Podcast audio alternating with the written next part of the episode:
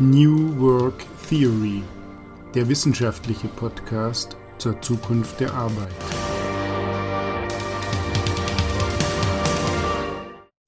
Ja, guten Tag, Freunde der Theorie. Wir wollen uns im heutigen Podcast wieder mit dem Thema Komplexität beschäftigen. Und zwar Komplexität mal aus einer etwas praktischeren Seite betrachtet. Für den heutigen Podcast begrüße ich wieder Herrn Dr. Schiel. Ja, hallo Stefan und ich begrüße Dr. Stefan Birk. Hallo Andreas, gut, dass du wieder dabei bist heute. Aber lass uns gleich zur Sache kommen. Komplexität, was hat das mit der Praxis zu tun? Ich möchte in dem Zusammenhang eine ganz einfache These an die erste Stelle setzen. Ich sage, an der allgemeinen Popularität von einfachsten Erfolgsrezepten für die Unternehmensführung erkennt man, dass viele Manager dazu neigen, die Komplexität zu ignorieren und zu vergewaltigen. Boah, das ist ja mal eine These. Ich glaube, dass trotzdem die äh, Manager jeden Tag mit Komplexität zu tun haben, dass sie Entscheidungen mal nicht auf der Ebene treffen, die sie verdienen, weil die Geschwindigkeit hoch sein muss, weil ähm, die Möglichkeiten der weiteren Analyse nicht existieren und so weiter. Jetzt, also da muss ich ja eigentlich als Theoretiker erstmal den Einspruch bringen. Also fühle ich mich gar nicht so in der richtigen Position, aber also, sage ich mal so ganz bescheiden, eher von außen drauf schauend, erfolgreiche Manager, äh, du bist ja denke ich, selber einer gewesen über lange Zeit hinweg.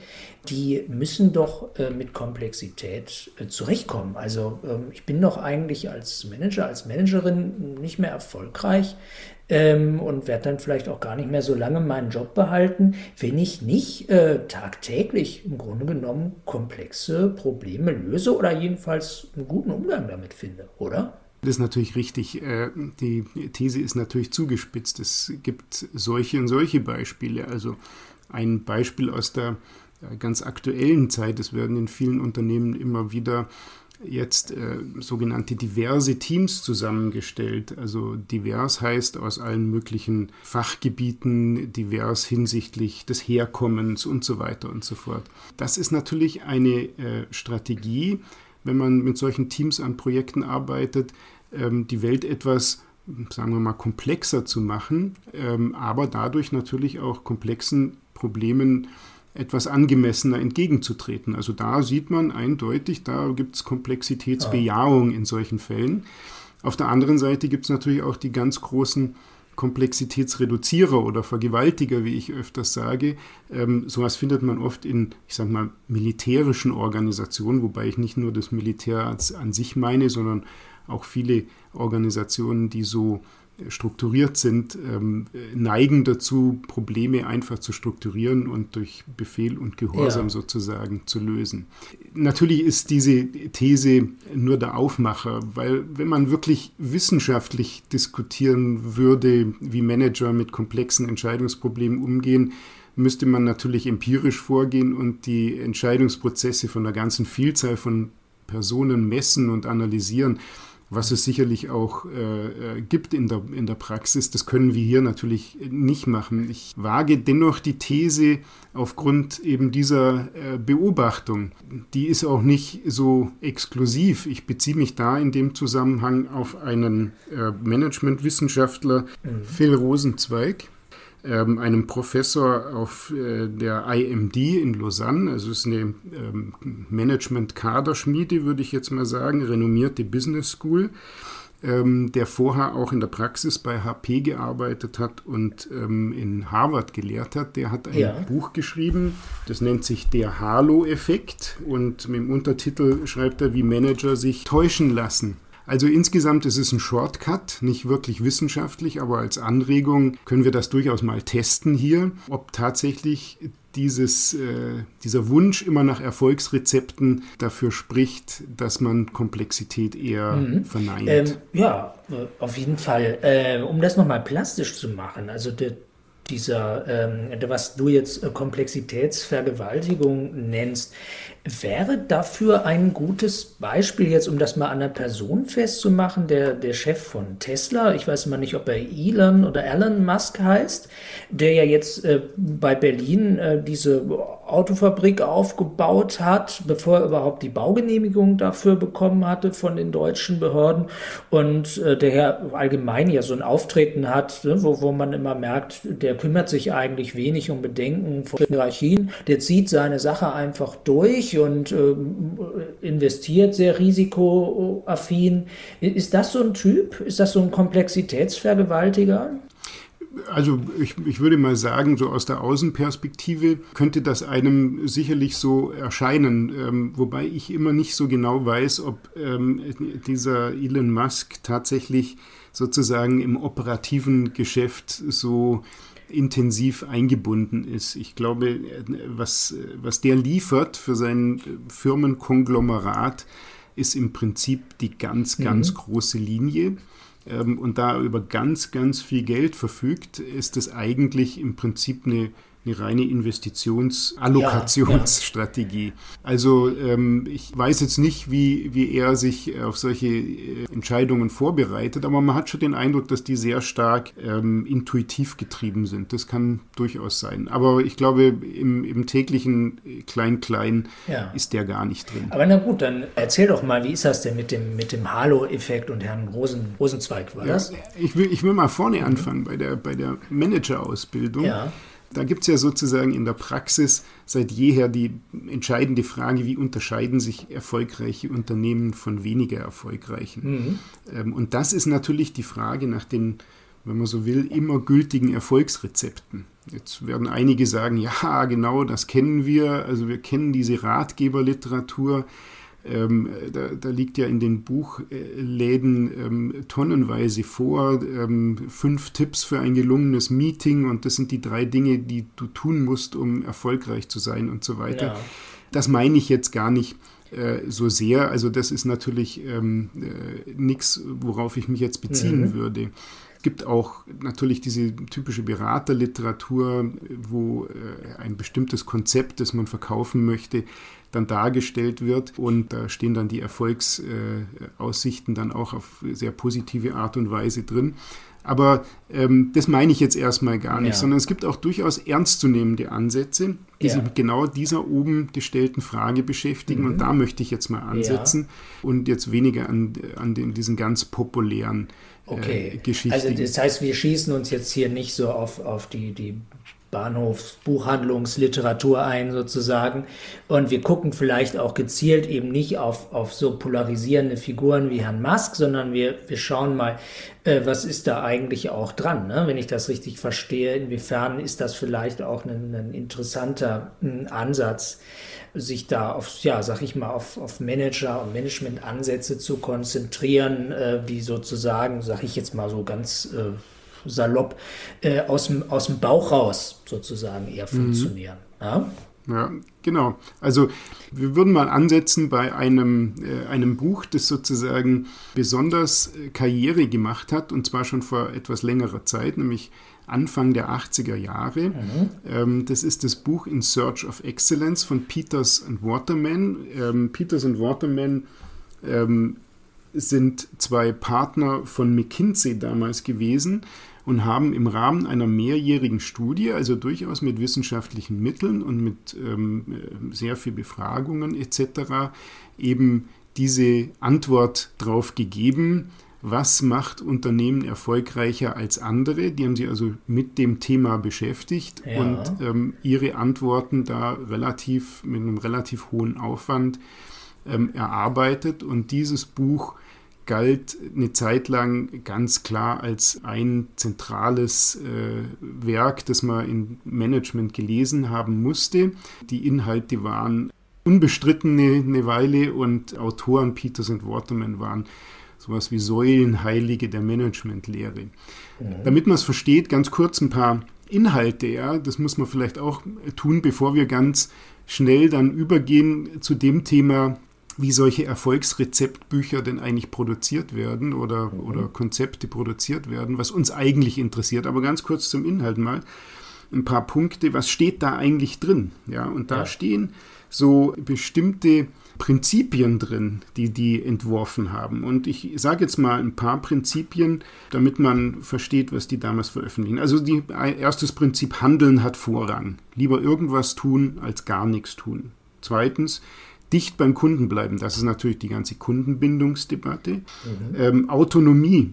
Ein Großunternehmen in kleine Unternehmen zerlegen und ähm, versuchen, dass die eigenständiges Denken entwickeln. Ja.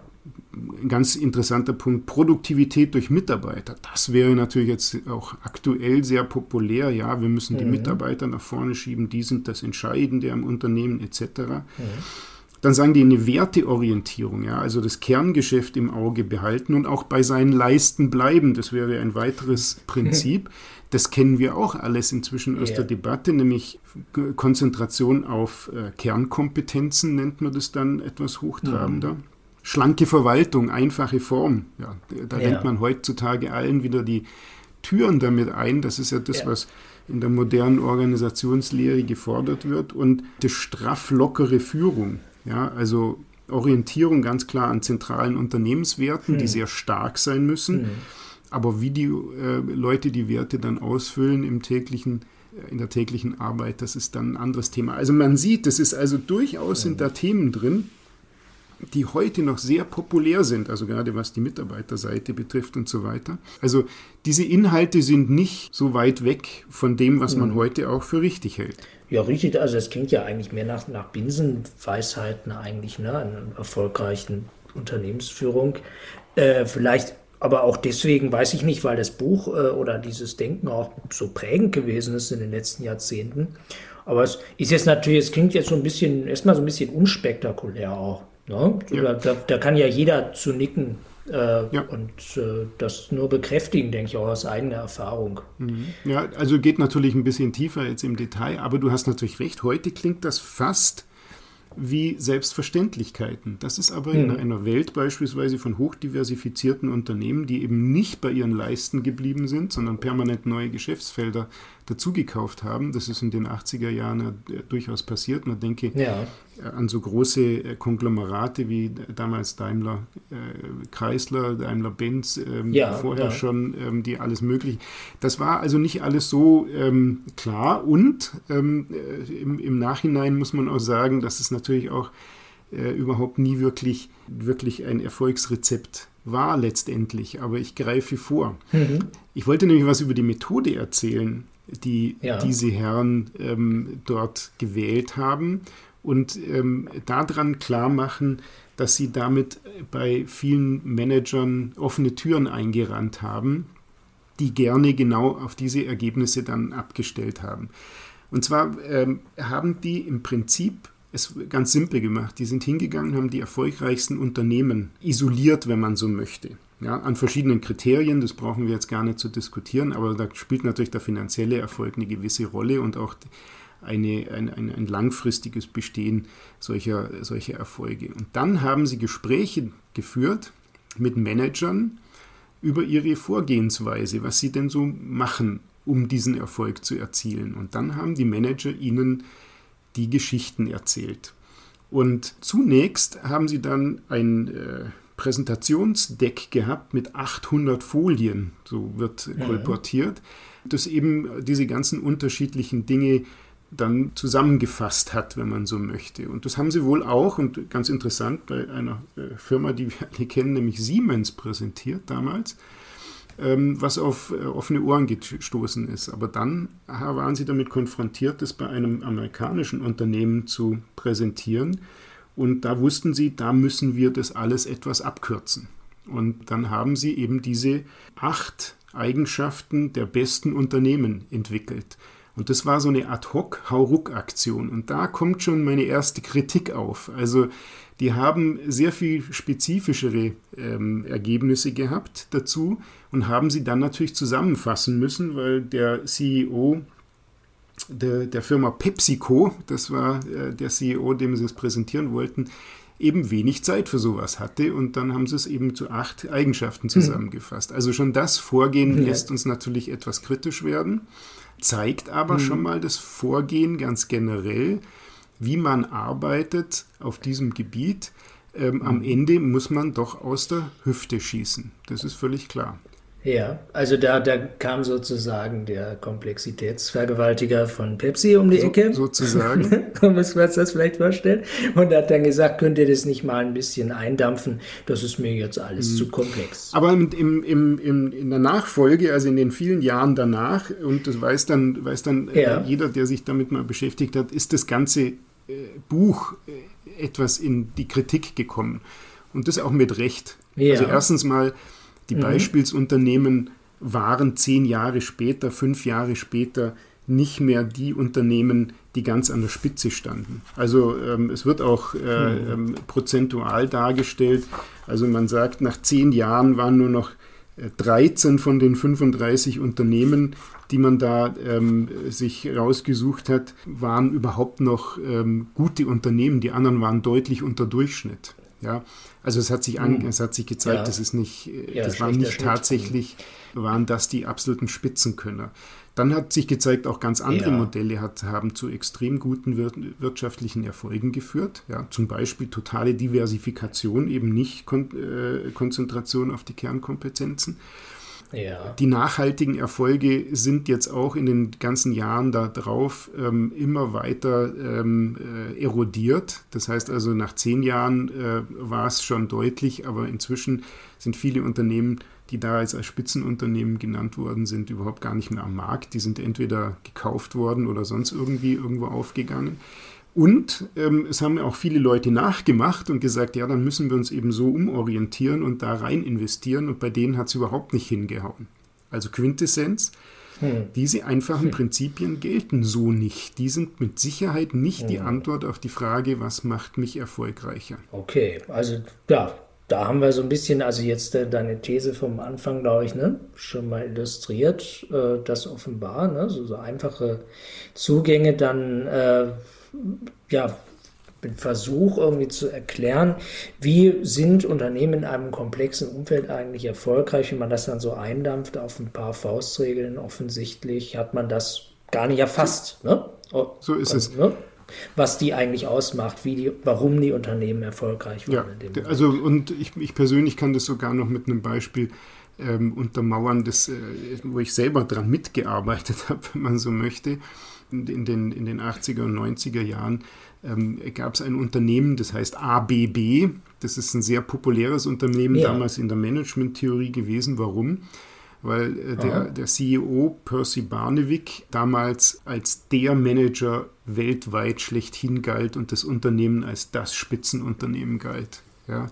Und ja. Was ist das für eine Die ABB war im Prinzip Wettbewerber von Siemens. Ähm, die ist jetzt deutlich kleiner ah. als Siemens äh, durch die ganzen Schwierigkeiten, die sie gegangen sind, aber die arbeiten in ähnlichen Geschäftsfeldern. Und mhm. die ABB war damals praktisch für, für Studenten und für, für wissenschaftliche Mitarbeiter und so weiter immer so ein, so ein Beispielunternehmen. Ja, also man würde vielleicht heutzutage sagen Best Practice. Also so müsst ihr es machen. Als ich dann als, äh, ja. in einem Beratungsprojekt ähm, im Jahr 2000 dort war, war die ABB schon im, ich sage mal, Niedergang. Und da haben sich viele Dinge gezeigt, die durch die äh, Politik damals von Barnevik angestoßen waren, die nicht aufgegangen sind. Ja, wie zum Beispiel diese maximale äh, Akquisitionspolitik, die da betrieben worden ist. Ah, ähm, das hat mhm. sich dann hinterher herausgestellt als großer Kraut und Rüben und Chaoshaufen. Und das genau das war es auch. Ja? Also ich habe das wirklich leibhaftig ja. gespürt, wie wahnsinnig komplex und chaotisch dieses Unternehmen war und wie mhm. praktisch unführbar. Das ist dann später wirklich in großen wirtschaftlichen Schwierigkeiten dann äh, geendet und äh, ist dann äh, reorganisiert worden von einem ähm, deutschen Manager, äh, der aus der Chemiebranche kam. Das spielt aber gar keine Rolle mehr. Ich wollte es nur noch mal unterstreichen. Also man kann sehen, ja. wie das, was besonders gut erschien, dann am Ende auch in allen Gazetten als besonders schlecht dargestellt worden ist. Und das darauf, darauf ja, ähm, hebt dann wieder dieser, der, dieser Phil Rosenzweig ab, ja. der eben dieses Beispiel unter anderem in seinem ja. Buch auch drin hat. Der sagt, das, was besonders gut erschien, nämlich diese Akquisitionsmarathons, die die da durchgeführt haben, ist ihnen dann hinterher, als es ihnen schlecht ging wirtschaftlich, als Chaospolitik bezeichnet worden. Ähm, das heißt also genau das gleiche Ding, ja. ja das, das war es vorher ja. vermutlich auch. Das heißt also, die, die, solange die Ergebnisse gut waren, war das super. Waren die Ergebnisse schlecht, war es ein Zeichen für schlechtes Management. Yeah. Und das ist genau das, was Rosenzweig mit dem sogenannten äh, ja. Halo-Effekt dann auch mit erklärt. Äh, ja, ich, ich, ich hake mal ganz kurz ein, also um das nochmal für mich auf den Punkt zu bringen. Also ich finde es schon wieder interessant, was du ja gerade am Beispiel ABB erläutert hast, wenn ich mich nicht täusche. Das ist ja eine ganz gängige Politik gewesen, diese, diese Akquisitionen äh, in großem Maßstab, diese vielen Merger, die es dann gab, dass man dann so, so große Konzerne aufgebaut hat, die irgendwie alle so, so so eine Bauchladenstruktur dann angenommen haben. Ne? Ich glaube, das war ja so, so der Trend 80er, 90er Jahre oder so, ne? wenn mich nicht genau. täusche. Mhm.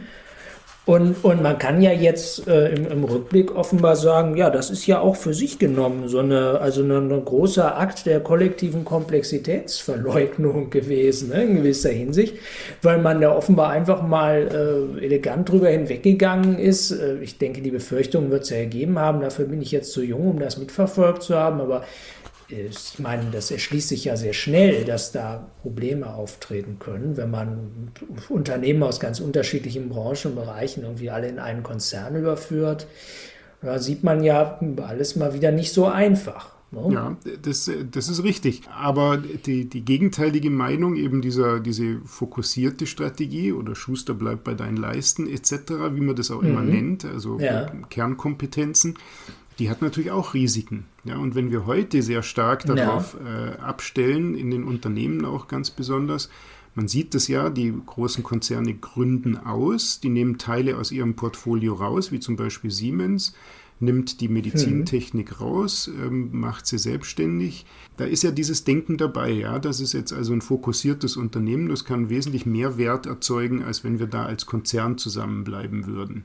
Das ist das sozusagen die, die, die, die, die aktuell, das aktuelle Glaubensbekenntnis. Aber das hat natürlich auch durchaus seine ja. Risiken, weil Unternehmen äh, verteilen ja auch Risiken. Und ähm, wenn man Risiken verteilen will, muss man in möglichst äh, mehreren Geschäftsfeldern aktiv sein, weil einem sonst bestimmte ja. Mhm. Krisen und die ja. Krisen kommen ja mhm. ähm, immer ja. näher. Und wir haben ja jetzt besonders eine Krise, die das auch wieder deutlich zeigt. Ähm, wenn man in einem fokussierten Geschäft ist und in dieser Krise nichts anderes macht, wie als Kreuzfahrtunternehmen eben Schiffe auf den mhm. Weg schickt, dann ist man pleite in ja. dieser Krise. Und das ist ja durchaus äh, in einer krisenbehafteten Zeit, die nicht sehr stabil ist, durchaus auch eine Variante, dass ich einfach mit anderen Geschäftsfeldern Absicherungen betreibe. Also ich glaube auch nicht, dass dieses das, Kernkompetenzenthema ja. für alle Zeiten jetzt gilt und, und, und, und sozusagen ah, ja. das, das letzte Wort der Managementwissenschaften ist.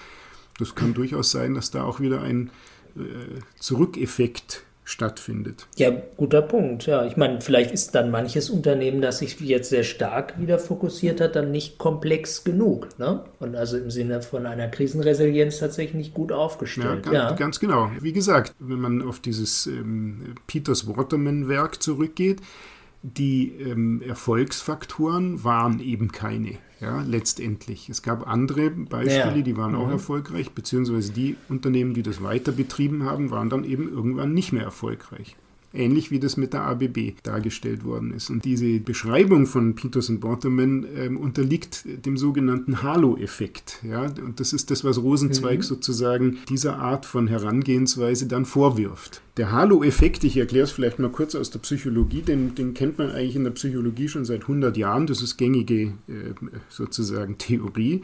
Da gab es eine Studie mit Offizieren, die Soldaten bewerten sollten ähm, während des Ersten ja. Weltkriegs und ähm, Bewertung hinsichtlich verschiedenster Sachen, Ausdauer, Intelligenz, Schusstreffsicherheit sozusagen und so weiter.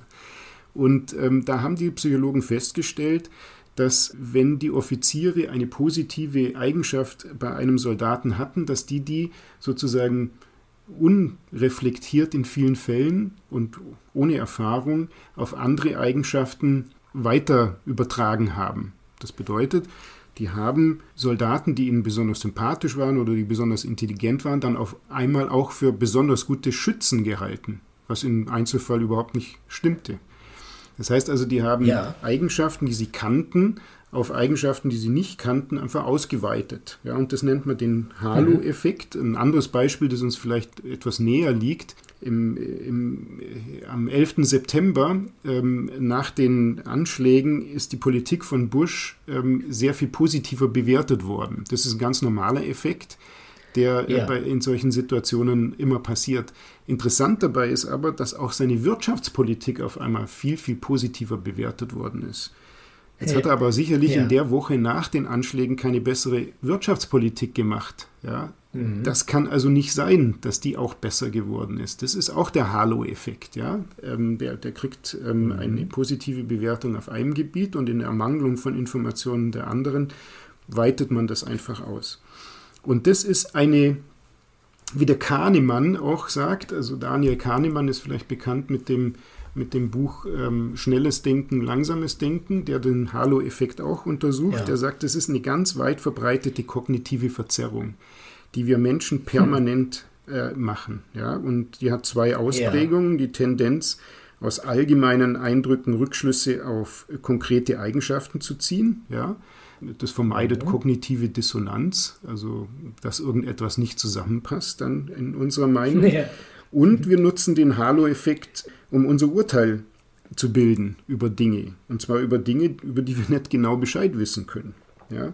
ja. Ähm, wir nehmen ein paar mhm. aussagekräftige, konkrete Eigenschaften oder Infos und weiten die einfach auf die Merkmale aus. Das machen wir jeden Tag, ja. wenn wir in den Supermarkt gehen. Wir ne kennen eine Marke, wir kennen das Produkt ist gut. Und wenn die ein neues Produkt rausbringen, sagen wir, okay, das kaufen wir, weil die das Produkt ist gut, wissen wir gar nicht. Oftmals ist es auch totaler Unsinn. Aber die Marke hat den, diesen positiven Effekt und das machen wir dann. Oder Einstellungsgespräche, ja. Der kommt von derselben Universität wie wir und auf einmal ist er jemand, der uns wesentlich überzeugen kann mit seinem besonders großen Fachwissen. Und ähm, das ist ähm, nicht unbedingt tatsächlich der Fall. Ja, weißt du, was mir gerade auffällt, Stefan? Ähm, man könnte jetzt natürlich auch für Werbung machen, ne? für, für so ein Denken. Äh, ich kann den Halo-Effekt auch einfach äh, anders framen und ich kann sagen, das ist Vertrauen. Ne? Wir haben ja schon über, über Vertrauen gesprochen, jetzt mehrmals in unserem Podcast. Und ist das nicht, also ist das nicht auch gesund an manchen Stellen? Weil, weil wenn ich von einer Person oder einer Organisation weiß, dass sie in vielen Bereichen erfolgreich ist und äh, seriös handelt, ist dann nicht auch richtig, jetzt zunächst mal zu erwarten und ja, auch ein bisschen pauschal darauf zu schließen, dann wird diese Person, wird diese Organisation auch in anderen Bereichen eine gute Leistung bringen? Genau, du hast absolut recht. Ähm, es ist funktional fürs menschliche Leben. Und mhm. Vertrauen wird ja auch als die, die, die Mutter aller Daumenregeln bezeichnet. Das, das legst du einfach zugrunde, ohne es genau zu wissen. Richtig, ja? genau. Das Problem taucht in dem Moment auf, wenn du das, was du da machst, nämlich genauso wie das Peters und Waterman gemacht haben und wie das viele Manager machen, ja. wenn du das dann zu Wissenschaft erklärst und zur ja. Kausalität hm. und Verstehe, so weiter. Ja. Mhm. ja. Also das haben ja die genau gemacht. Die haben die Unternehmen genommen, die finanziell die beste Performance hatten. Ja. Also die Sieger, die glänzenden, die offensichtlich mhm. alles richtig machen. Mhm. Und dann haben sie die Eigenschaften, die die hatten, und auch noch die Manager gefragt, die dafür zuständig waren, die Eigenschaften zu den Eigenschaften erklärt, die erfolgreich machen. Ja. Und das ist Halo-Effekt. Das heißt also, ich weiß, dass der erfolgreich ist mhm. und alles, was der macht, ist jetzt also richtig. Ja. Das kann ja sein, dass mhm. es auch im Falle von manchen Dingen ist es durchaus so, genau andersrum ist. Ja? Ich will jetzt vielleicht mal, mal ein Beispiel bringen, ähm, das uns wieder nahe liegt. Nämlich es gibt auch diese Initiative ähm, Great Place to Work. Ja. Ja. Great Place to Work, die sagen ja, ähm, wir, wir suchen die Unternehmen raus, die die beste Personalpolitik machen, wo ihr wirklich super arbeiten könnt.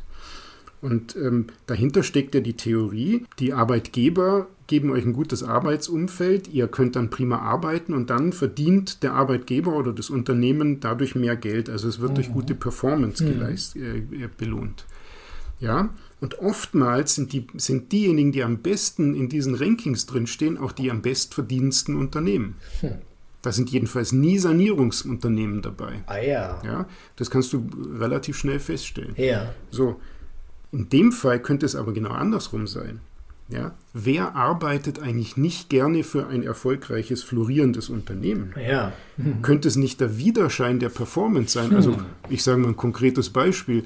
Ein Unternehmen leistet sich Personalentwicklungsprojekte, wie zum Beispiel Seminare, Ausbildungen etc.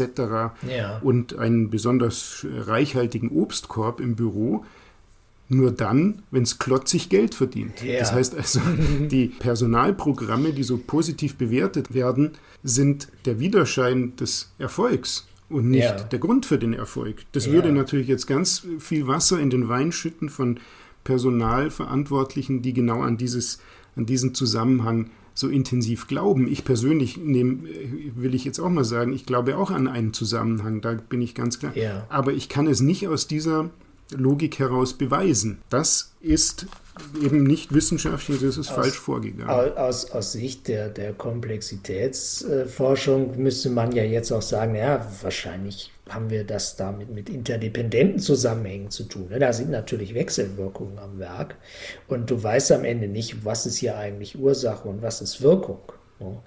Aber ist natürlich total deutlich geworden jetzt, was du erläutert hast, dass nämlich offenbar, das würde ich auch sagen, der Fehlschluss oder ich sag mal, die Fallen liegen natürlich darin, dass man jetzt im Sinne dieses Halo-Effekts einfach äh, von einem bestehenden, auch momentanen, ne, also vielleicht sehr temporären Erfolg eines Unternehmens oder von bestimmten Managementmethoden darauf schließt, äh, dass das auch dauerhaft äh, erfolgreich sein muss und vor allen Dingen auch, wenn ich das in andere Kontexte übertrage. Also das ist mir mal auch sehr einleuchtend geworden.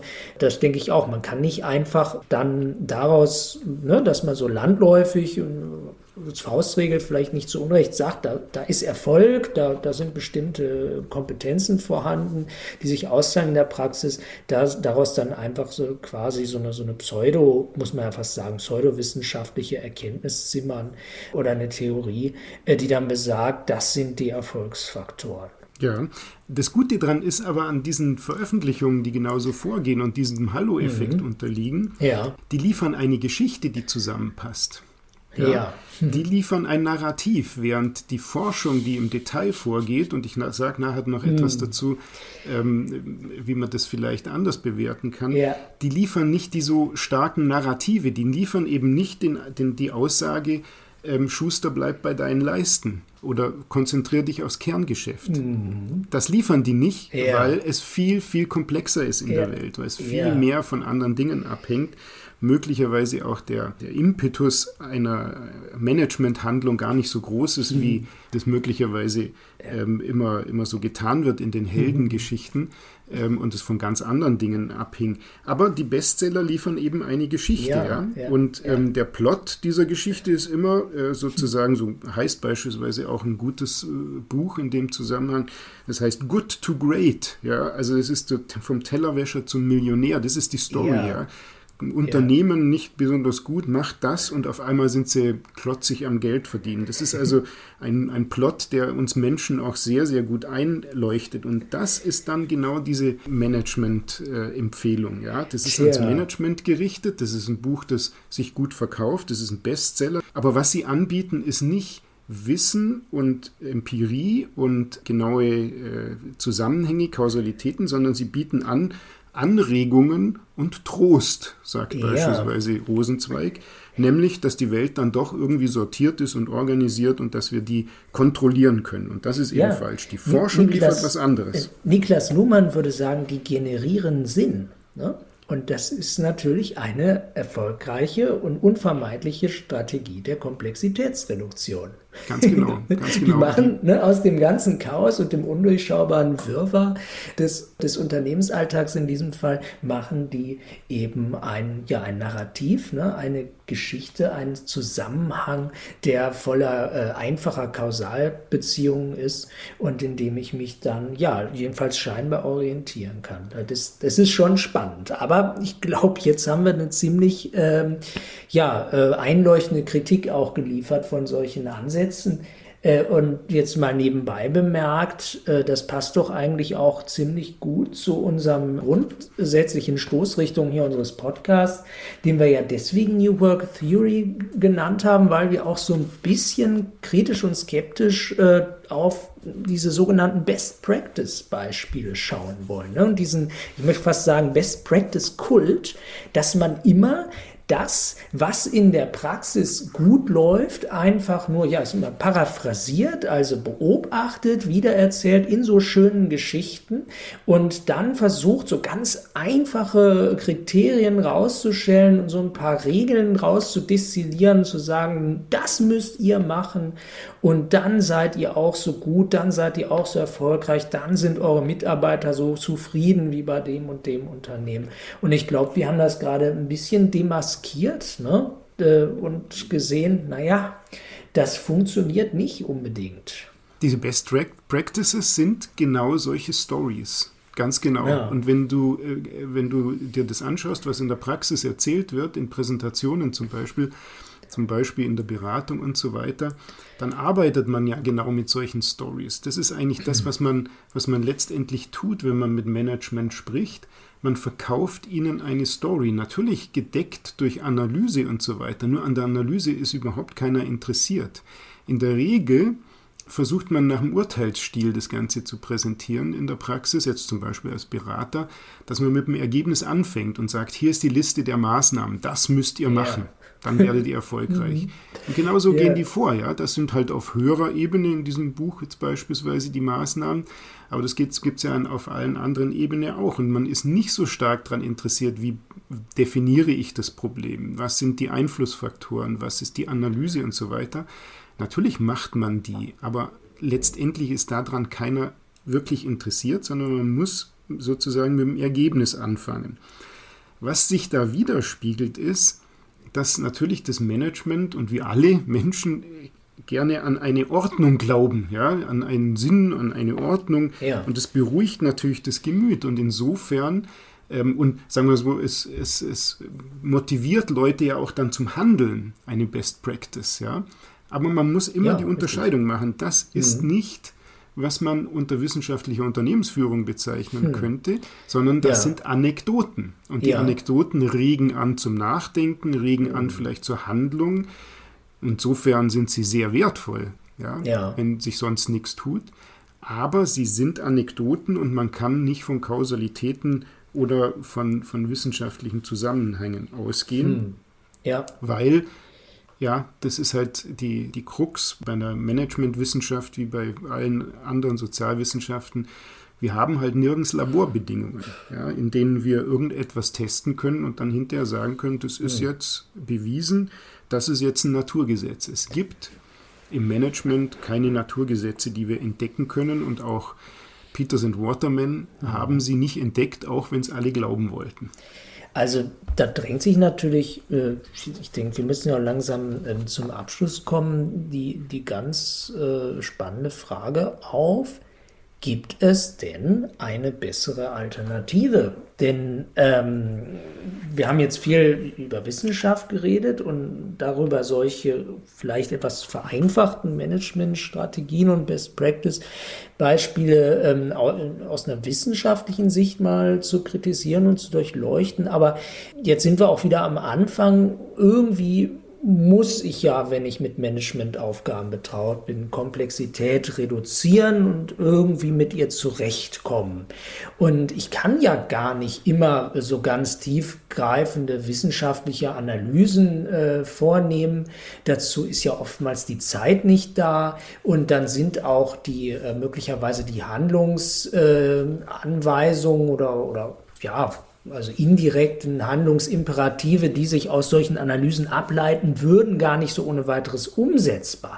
Also gibt es da eine gute Alternative, Stefan, zu diesem, diesem Vorgehen, dass man sich dann am Ende eben doch einfach auf Faustregeln und auf Best Practice Berichte, auf Fallstudien konzentriert und sagt, na ja, daraus können wir doch was lernen und immerhin, da haben wir etwas, woran wir uns orientieren können und jetzt haben wir auch eine Richtschnur fürs Handeln.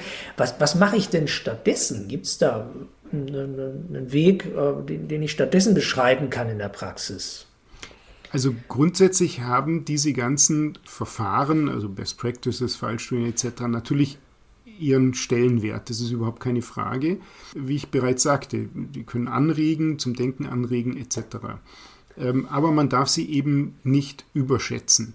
Was kann man tun als, als Praktiker, wenn man mit komplexen Problemen konfrontiert ist? Natürlich ist die erste Eigenschaft, die man sich angewöhnen sollte, in dem Zusammenhang sich in Bescheidenheit üben und Erfolgsrezepten, die den Knoten sozusagen durchschlagen, generell misstrauen, weil sie funktionieren nicht so, wie man sich das wünscht. Also man kann die Komplexität nicht endgültig vergewaltigen und äh, oder ignorieren, ja. sondern man sollte sie eher zulassen und versuchen, in, in der Handhabung von Problemen zu denken. Beispielsweise, wie gesagt, Teams zu bilden, die sehr divers auf die Themen schauen und so weiter. Ja. Und vielleicht ähm, das komplizierter machen, aber auch dann angemessener. Ja? ja? Man muss halt wissen, alle Arbeit im Management ist mit Risiko behaftet und wir können nicht alles hundertprozentig kontrollieren. Allein diese Erkenntnis ist schon sehr, sehr zielführend in dem Zusammenhang. Und, und das ist ein zweiter Punkt, der mir extrem wichtig ist, zwischen dem, was Management tut und dem, was dabei herauskommt, ist nur ein loser Zusammenhang in vielen Fällen. Ja, der ja. Einfluss des Managements auf die Geschicke ist eben gar nicht so groß. Da gibt es übrigens auch Evidenz dazu, und zwar, und zwar Evidenz, die ohne Halo-Effekt auskommt. Die sagen also, wenn man es äh, sich anschaut, welche Entscheidungen welchen Effekt haben, dann hat das Management vielleicht im besten Falle einen Einfluss von 10 bis 15 Prozent auf das Ergebnis. Ja. Aber stell dir dir vor, du würdest ein Buch schreiben, wo drin steht, wenn ihr alles richtig macht, dann seid ihr vielleicht um 5% besser als euer Wettbewerb. Mhm. Kauft kein Mensch. Ja, das ist mhm. ja völlig klar.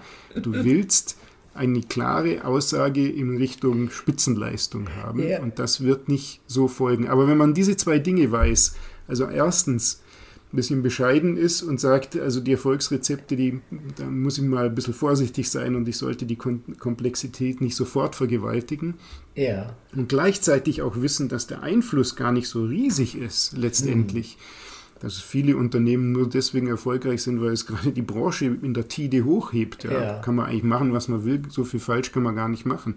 Ja. Ähm, das ist halt auch wahnsinnig wichtig. Also es ist insgesamt eine bescheidenere Haltung. Ja, ja, spannend. Es hieße ja vielleicht auch ein bisschen den Fokus wegzulenken vom, vom Management, von der Steuerung äh, eines Unternehmens ist immer noch hierarchisch gedacht, ne, von der Spitze her sozusagen.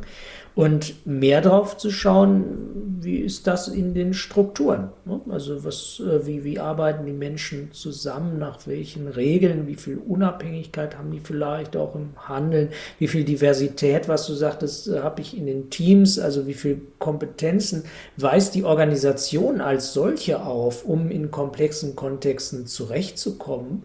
Ne, und wie, wie, wie strukturiere ich sie so, dass sie langfristig in unterschiedlichsten äh, Kontexten und in unterschiedlichen, ja, herausfordernden Situationen erfolgreich sein kann oder resilient, wie man ja immer so schön sagt. Das ist vielleicht auch eine, eine interessante Erkenntnis. Ne?